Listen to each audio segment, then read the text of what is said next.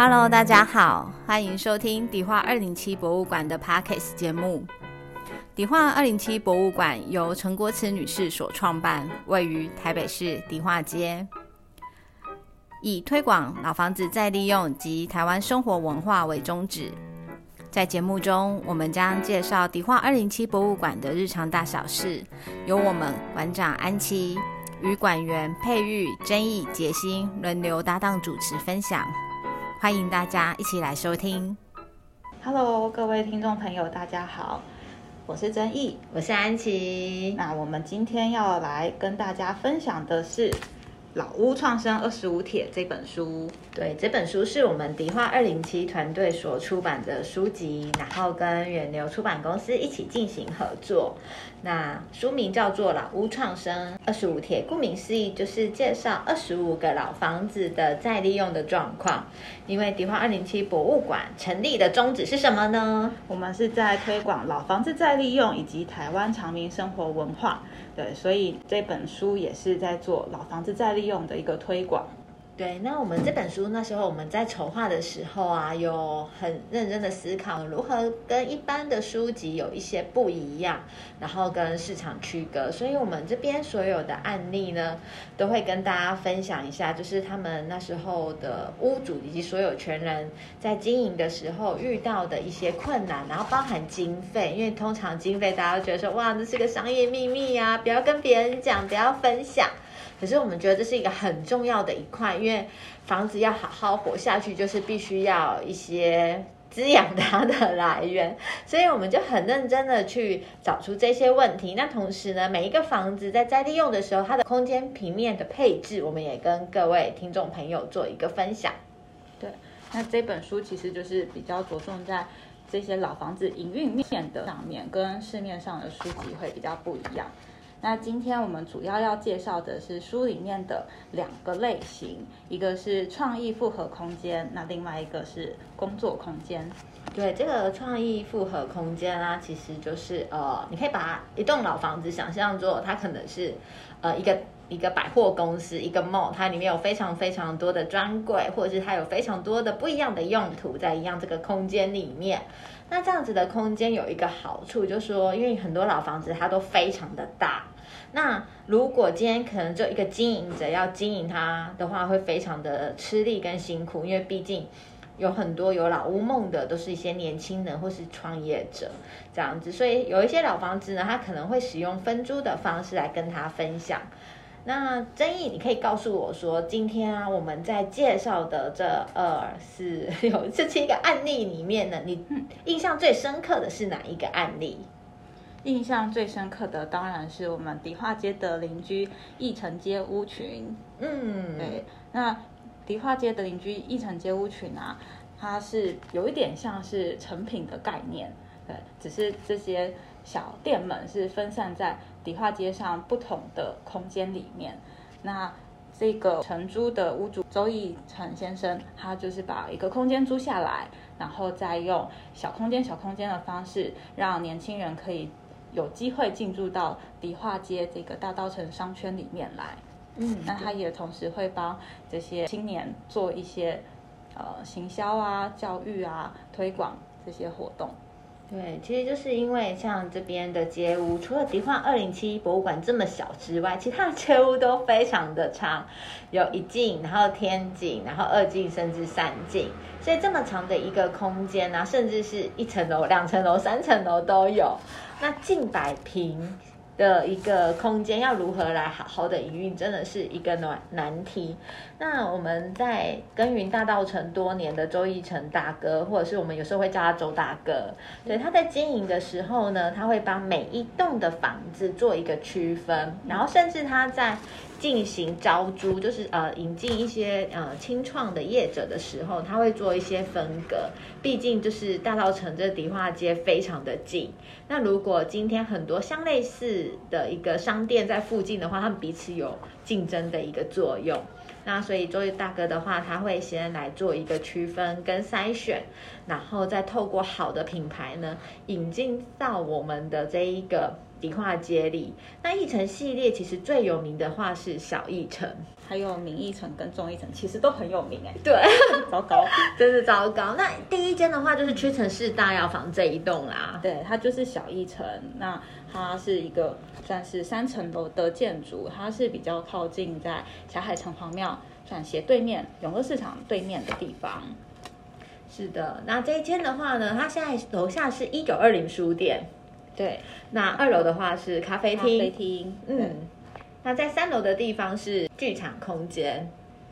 私剧场嘛。对，私剧场，就是可以或是拿来拿来做一些会议啊等等使用的一个空间。那我很喜欢，其实到一城系列的二楼的咖啡厅，因为你知道，就街屋，然后透过那木格的窗棂啊，往外看就可以看到街道上面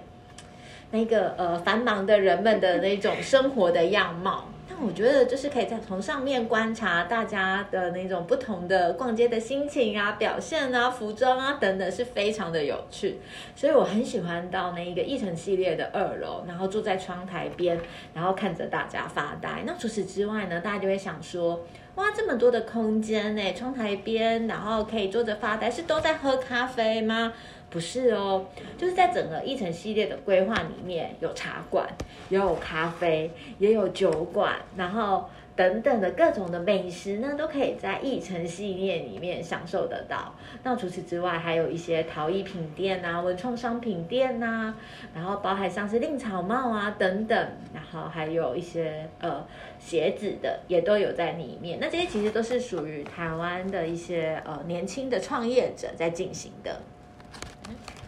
那陈毅，你有没有哪一间店是你印象最深刻的呢？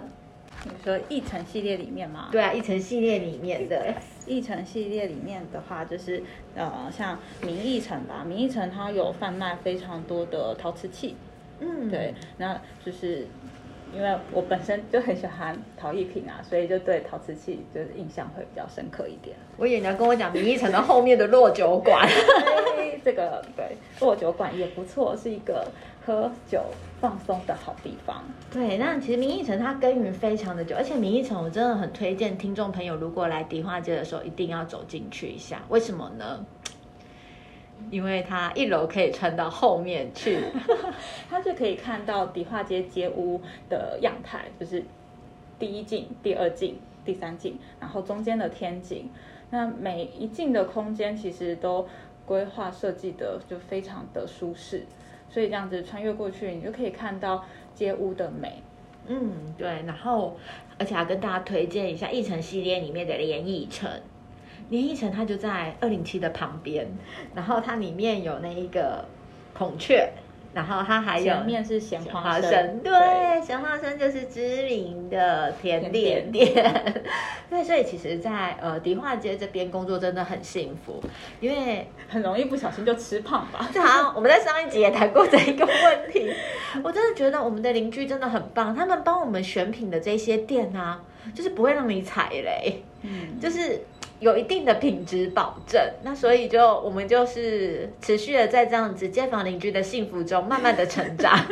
缓慢的成长，缓慢的成长。好，那除了这个，我们一开始跟大家介绍的复合式经营的议程系列的话，接着呢要来跟大家分享的是第二个，也是属于就是呃创意复合基地的一个叫新富丁文化市场。那因为我们现在在录这一集的时候，刚好是在疫情期间，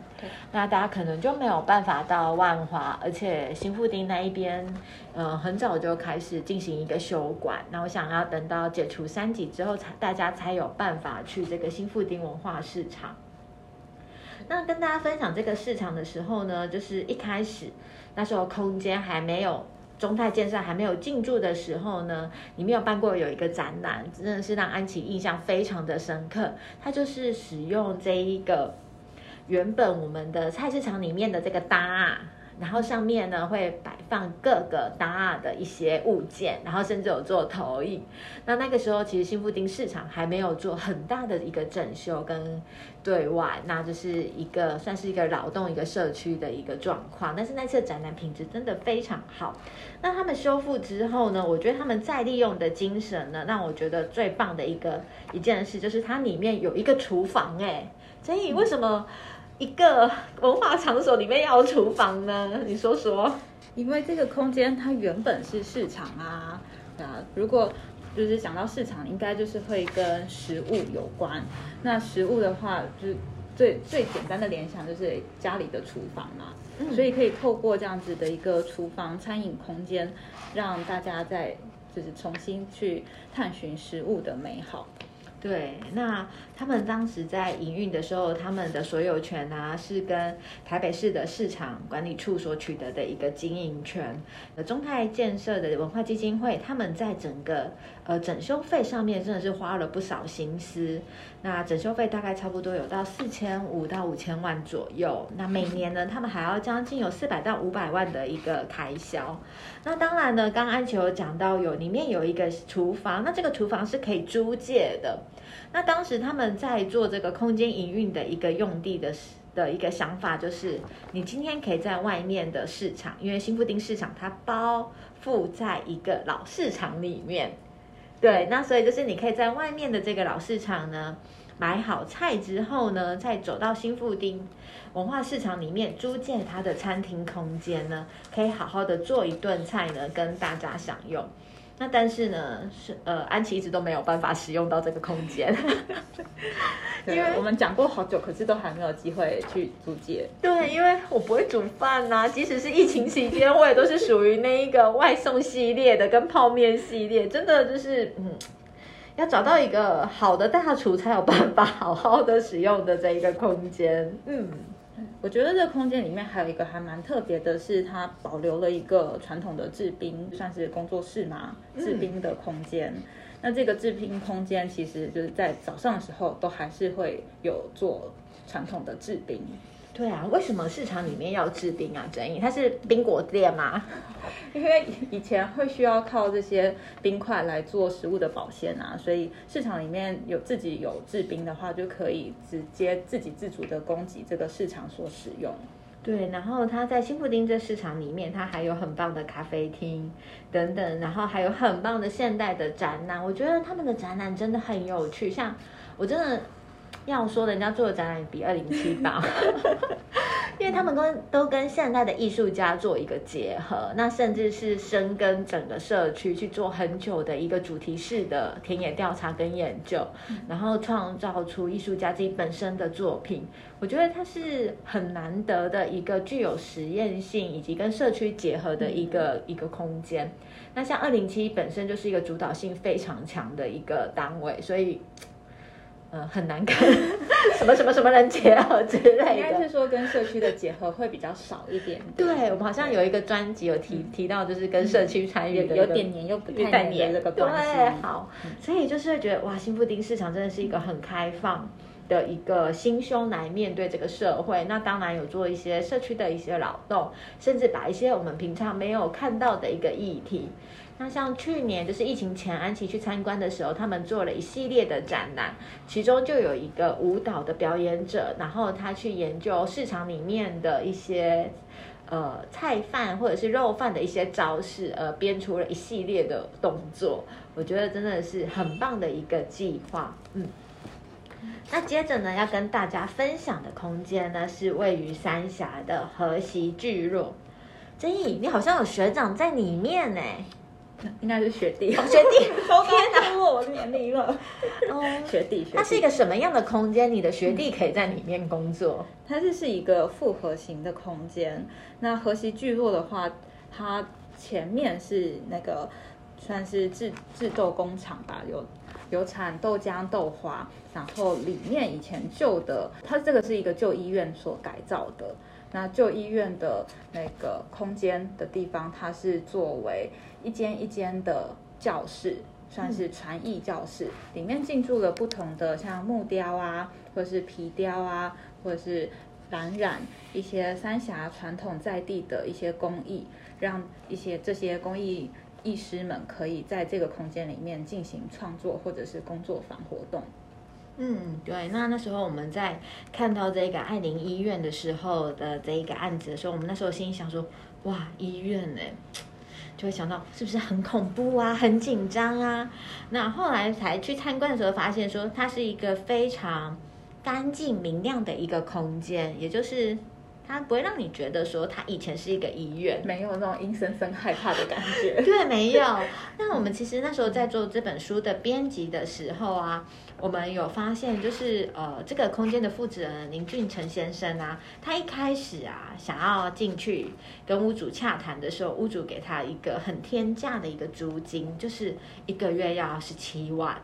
那那时候，这个主要的经营者就想说：“哇，天哪，这个费用真是高到他没有办法负担。”那后来呢，他又再一次的去询问之后嘞，诶，后来有共识哦，最后是用每个月六万五千元，而且签订十年期的租约耶。我觉得对于老房子再利用一个长期的租约是一件很重要的事，对不对？郑毅？对，像刚才前面我们第一个提到的，就是大稻城的一层系列，他们其实也都是用长期租约在做这个房子的承租。对，因为长期的租约可以算是可以把像老房子整修的费用去做一个摊平，对于经营者来说负担会比较小一点点。对，因为呢，通常老屋共同有的话题就是漏水、鼻 癌。对，那为了要解决漏水、壁癌这些问题呢，以及之前呃可能历代的房客所使用的这个增建的内容，它必须要慢慢一层一层的呃拆除，然后进行一个修复，包含管线啊等等。像那时候呃创办人一开始来修迪化二零七博物馆的时候，在整修的时候也有讲到。他的脚底触电妈妈的这个经历，对，之前我们博物馆的这个建筑空间的电容量没有到那么高，然后有漏电的状况，对，所以为了要就是做博物馆的使用，我们还有去做增电的这个工程。对，那甚至包含像呃林俊成在经营这个河西聚落，他也讲到外侧的装修都有重新的设置，因为其实迪化二零七博物馆的这一个厕所的这个水管的容量就是不足以 应付我们的大量游客以及工作同仁伙伴呐，所以就是可以知道说，我们今天经营一个老房子，它要维修的这样子的一个状况真的是非常的多。那其实我们刚好跟大家分享到。就是我们会特别谈到经费的部分。那这栋房子原本的维修经费是七百多万，最后飙升到一千多万，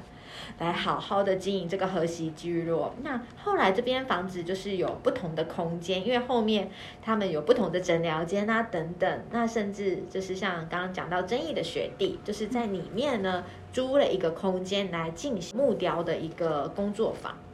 是，对，那。他们除了这样子的一个前面有在做一个豆浆的制造之外，后面有不同的工作坊可以，呃，让民众来进行一个参观。那当然呢，也有一些课程啊，大家如果有兴趣呢，去三峡老街走走的时候，就不要忘记，一定要到河西聚落看看这个在地年轻人的这样子的一个在地打拼的一个精神。那接着的呢，我们就走啊走啊走啊，走到大溪了。嗯。大溪的话，我们要介绍的是兰氏。对，兰氏有什么样的特别啊？兰氏特别在于，就是他们是一群人团购了一间老屋。对，这个时候其实就是听到这个消息的时候，我真的觉得非常的诧异，因为大家知道迪化二零七博物馆是创办人一个买下这间房子，然后作为再利用跟免费对外参观。但男士很有趣，他们是一群人呢。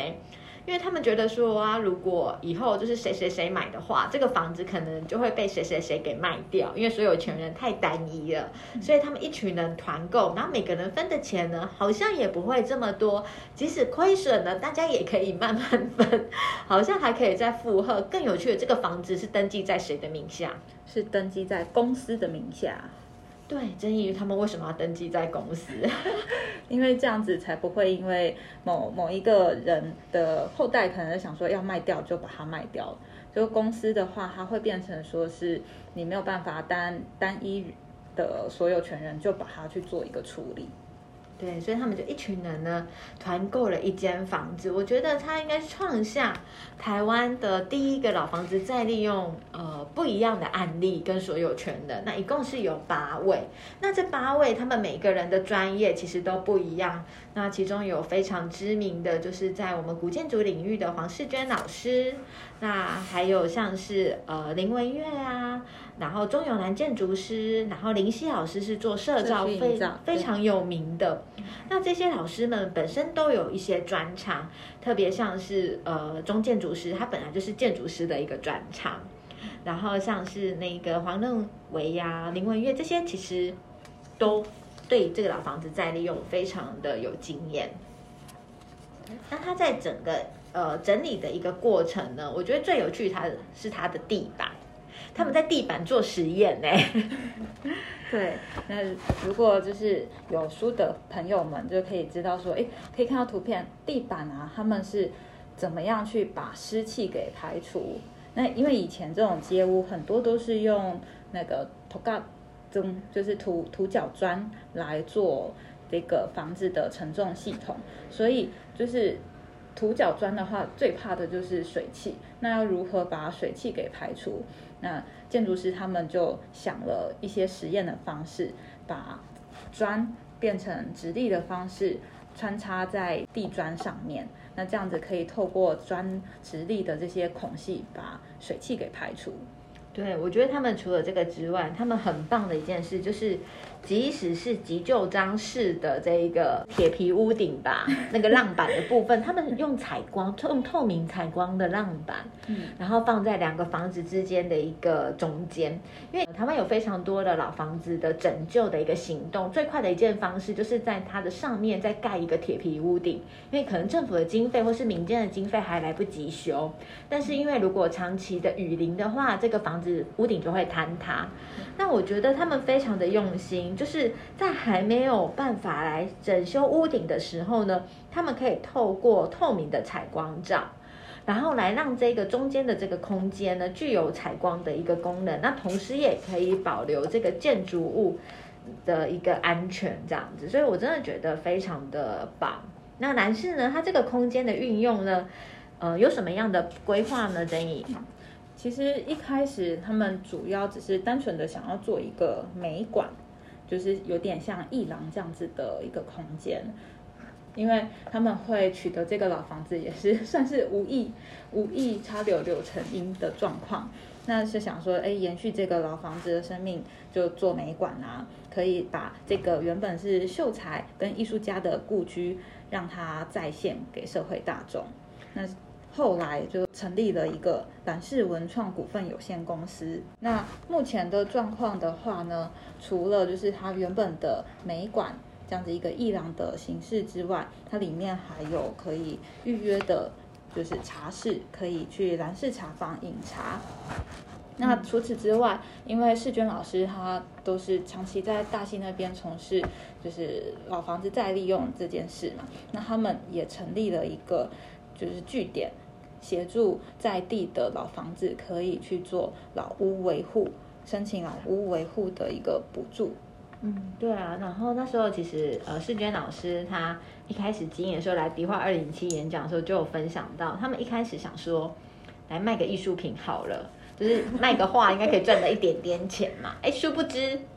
销售量不是很好，没有想象中那么简单啦。对，然后好了，那后来那个世娟老师呢，他们就做了另外一个系列的一个尝试。那当初呢，曾颖刚有讲到说有一段小故事，哎，可以跟听众朋友分享这段什么小故事呢？取得房子的小故事。好，其实老老师他们原本呢是想说在在。他们在大溪的地方做一些田野调查，然后就发现，哎，这一栋老房子很漂亮。那去挖掘它的文史资料之后，发现说，哎，它其实是就是以前清代秀秀才的家，然后曾经也是就那个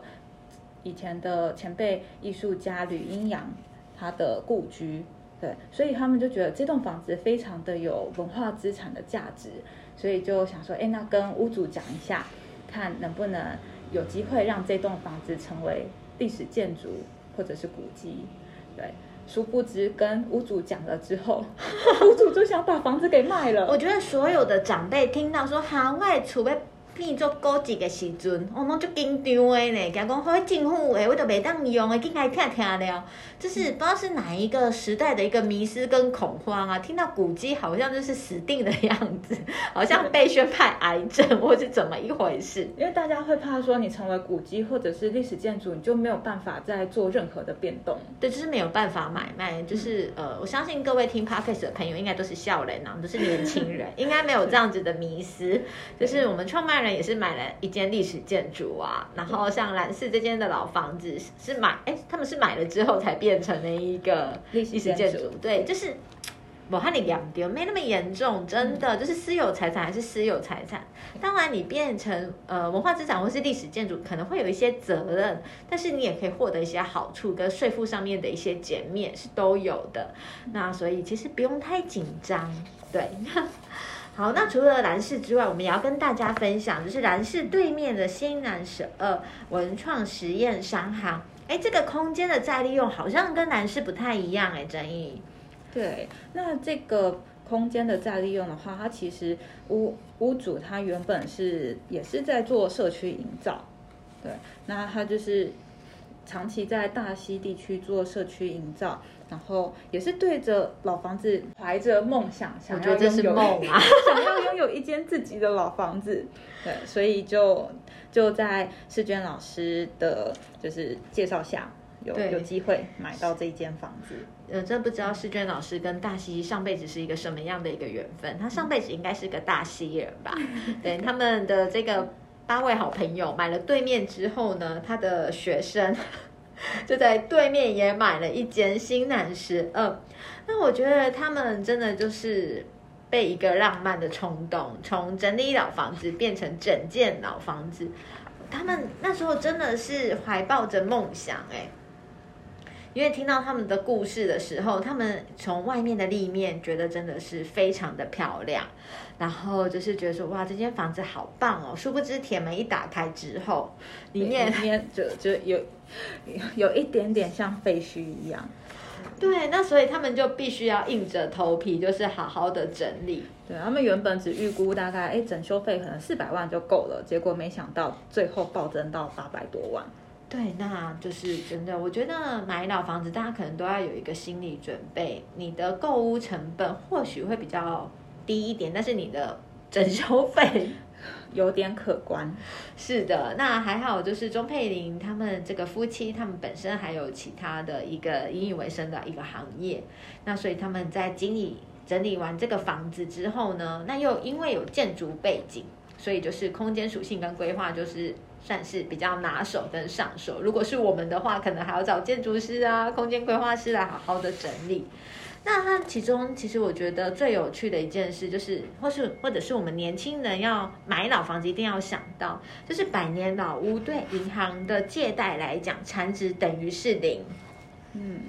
其实老房子要做银行贷款是非常困难的。对，因为其实老房子对于银行来讲，它的概念就是说，如果今天你还不出钱来的时候，你就是要把这间房子进行一个拍卖。那通常呢，他们会有一个简单的计算的方式，就是。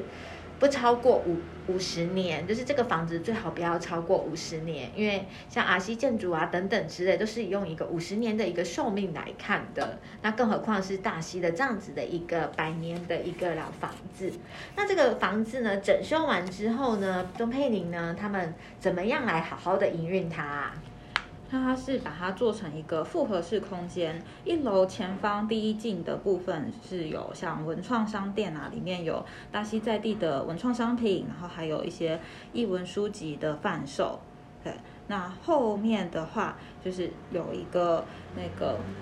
二楼阁楼的空间是可以就做餐饮空间来使用，然后他们也有住宿的空间。对，没错。那我觉得其实每一个老房子啊，都有属于他自己的生命力。那像佩林他就有讲到啊，就是他做了一整年的一个问卷调查分析，结果后来跟我们想的不太一样。我们通常都会以为说，呃，会来消费这种文创商店的这样子的一个客人，应该都是外地客吧，或是从脸书网络而来的。结果有七成都是在地客。所以它是一个非常意外的一个结果，就是原来在地也有这样子的一个文创的一个需求在。那他们本身主要的收入是来自餐饮、商品跟活动。那当然，书店就是占最少的一个部分了。对，那。我觉得他们真的也很棒，因为他们在二零一七年底啊，就是终于还完所有的装修的贷款。那二零一八年年呢，才开始收支平衡。我觉得他们也是一个很棒的一个案例，然后可以来跟大家分享。所以大家如果去桃园的话，大溪老街一定要去染市，还有对面的新南十二走走。那除此之外，新南十二的那个在地日本妈妈的餐点啊，也一定不要错过。好，那接着的话呢，我们就要继续往南走啦。那这个要跟大家分享的是恒春信用组合，可是很可惜的，恒春信用组合呢，它在疫情前呢已经歇业了。对，它其实是一个还蛮特别的空间，他们算是就是分时共享的概念。对，因为我真的觉得他们这个概念非常的棒。那安琪自己也有到恒春实际的来看一看这间老房子。那他们本身就是一个信用合作社，然后它的外形呢是非常的简单的利落，有一种新古典主义样式的这样子的一个风格。那他们的餐厅怎么样分食共享呢？就是他们共用一个吧台，一一套大家共同使用的餐具啊、课桌、桌椅呀等等。那早上的话，他们就卖早餐，是一个老板；中午卖午餐，是一个老板；下午下午茶，一个老板；晚上又晚上一个老板。然后宵夜时段 又是一个老板。哦，他当然老板没有像安琪说的这么多，但是他基本上就是一种分时的一个概念，就是不同的时间有不同的经营者，然后来共享这样子的一个空间。那也就是可以让一些呃要创业的人呢，可以减轻他的营运成本，因为你。一个厨房的设备，或者是餐饮设备呢，都是一个很高额的一个购置成本。那如果可以一起 share 的话呢，大家就可以把这些呃成本来分摊掉。那我觉得他们最棒的其实就是二楼的这一个帐篷的宿舍啦。嗯，二楼的话，他们叫做信用帐，它是算是一个住宿空间。那里面是搭像印第安帐篷那样子三角形的小帐篷，一人一个空间。对，那因为呃，在呃疫情之前，或者是在呃前年的时候呢，还有蛮多的冲浪客会来到垦丁，然后大家会对于这样子的一个空间会有需求，但是随着呃疫情的一个发展呢，他们在疫情前。就是已经结束了营业，那大家就没有办法可以好好进到这个空间来了。那还是要跟大家分享一下，如果今天大家有这样子的一个空间呢，虽然呃恒春信用组合已经结束了，但是它这样子的概念呢，非常适合其他的经营者来经营。那像他们在书中就有提到啦，如果你想要进驻恒春信用组合，其实门槛都不高。餐饮区的一个时段的一个费用是多少呢？正义每个月八千块。对，有没有非常的亲民？我非常不可思议，我八千块就可以做老板了。你知道安琪的梦想是开早餐店，虽然我不太会煮东西。对，所以就是哇天啊，月租八千元呢。这是一个很佛心的一个老板，那他其实他就有在书中跟大家分享说，他们从二零一六年底开业以来，已经有五个创业团队进驻，而且有不少的成功的案例。那因为他们成功了之后呢，就到外面去闯天下了，所以呢，他很就是有些人就会觉得说，花八千元来认清事实，然后收手止血呢，比自己。开店砸十万百万的来讲，就是太划算了。好，那接着呢，要跟大家分享的一个案例呢，是来到了，也是一个在疫情前他就换了一个位置的一个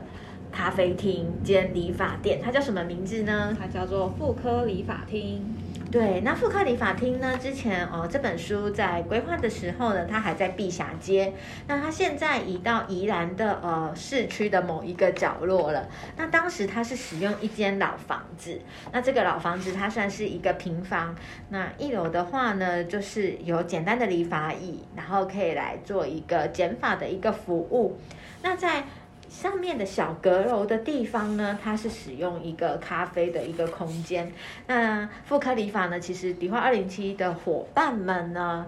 就是在开馆时候的第一年的志工之旅，对，就带我们的志工伙伴一起去参观过了。对，那志工们都觉得对这样子的空间再利用，觉得非常的不可思议。那特别是它针对的，既然叫妇科男性理发，对他们是以男性理法为主，嗯，那就是在你理发的时候，你同时还可以享受到咖啡。嗯，对。那他们在这个经营老房子的时候啊，他有说了什么样的小故事吗？在经营老房子的时候。嗯，他们其实，在装修的时候是尽量着尽量维持老屋的原本的样态。就是你进去的时候会发现，哎，为什么它的墙面瓷砖只有贴一半？嗯嗯，因为他们有发现说墙壁有壁癌，就是把壁癌的那个部分处理掉，但是没有再去做就是仿旧的方式再把瓷砖给复原，而是就维持着原本的样态。壁癌处理掉的样态，这样子直接的，就是呈现给大家。对，那甚至他们就是有一些，就是有一些为了要加强结构，因为在小阁楼那边大家可以上去，它是使用 H 型的钢架支撑。那我觉得就是很符合傅朝清老师告诉我们的一件事，就是你没有必要要求一个老人一定只能飞鸽古装，穿古装或者是飞鸽传书，他也可以拿 iPhone。就是像这样子一间老房子，在再利用的时候呢，你可以用现代的技法，然后来让这个空间可以有好好延续下去的一个新。生命，那这个理念呢，在妇科理发厅里面呢，也是看得见的。那随着他们的营运空间的一个调整的话呢，他们的开始一开始真的就只有理发，那后来就是因为在理发的时候会喝个咖啡，变后来变成是一个复合式的一个经营。那如果大家有兴趣到宜兰的话呢，可以 Google 一下妇科理发，那看去他们的新的一个店址，可以好好的来走一走。我。我们今天的时间好像差不多嘞，哇，这样子好，那剩下的话呢，我们就下一集呢再跟大家分享。建议我们最后来做一个结尾。如果你有一间老房子，你会希望怎么样来经营它？我会希望它是就是我的住家空间呢。哎，我也是，怎么会呢？我是会希望说，就是可以生活在一个老房子里面，然后就也不用特别去装扮它，就是我生活的样态。对，我觉得其实就是我们看了这么多的案例啊，我真的还是觉得它是一个居住的空间，就回归到 它是一个居住的空间就好。虽然复合空间真的很棒，那也可以造造成非常多的就业机会，然后也可以老房子再利用。但每个人的条件跟生活环境不同，所以大家也可以试试考看看，如果你有一间老房子，你会如何运用它？那下一次呢，我们老屋创生二十五帖系列会再跟大家分享更。多的老房子再利用的案例，嗯，那今天的节目就到这边，谢谢大家的收听，谢谢，下回见喽，下回见，拜拜。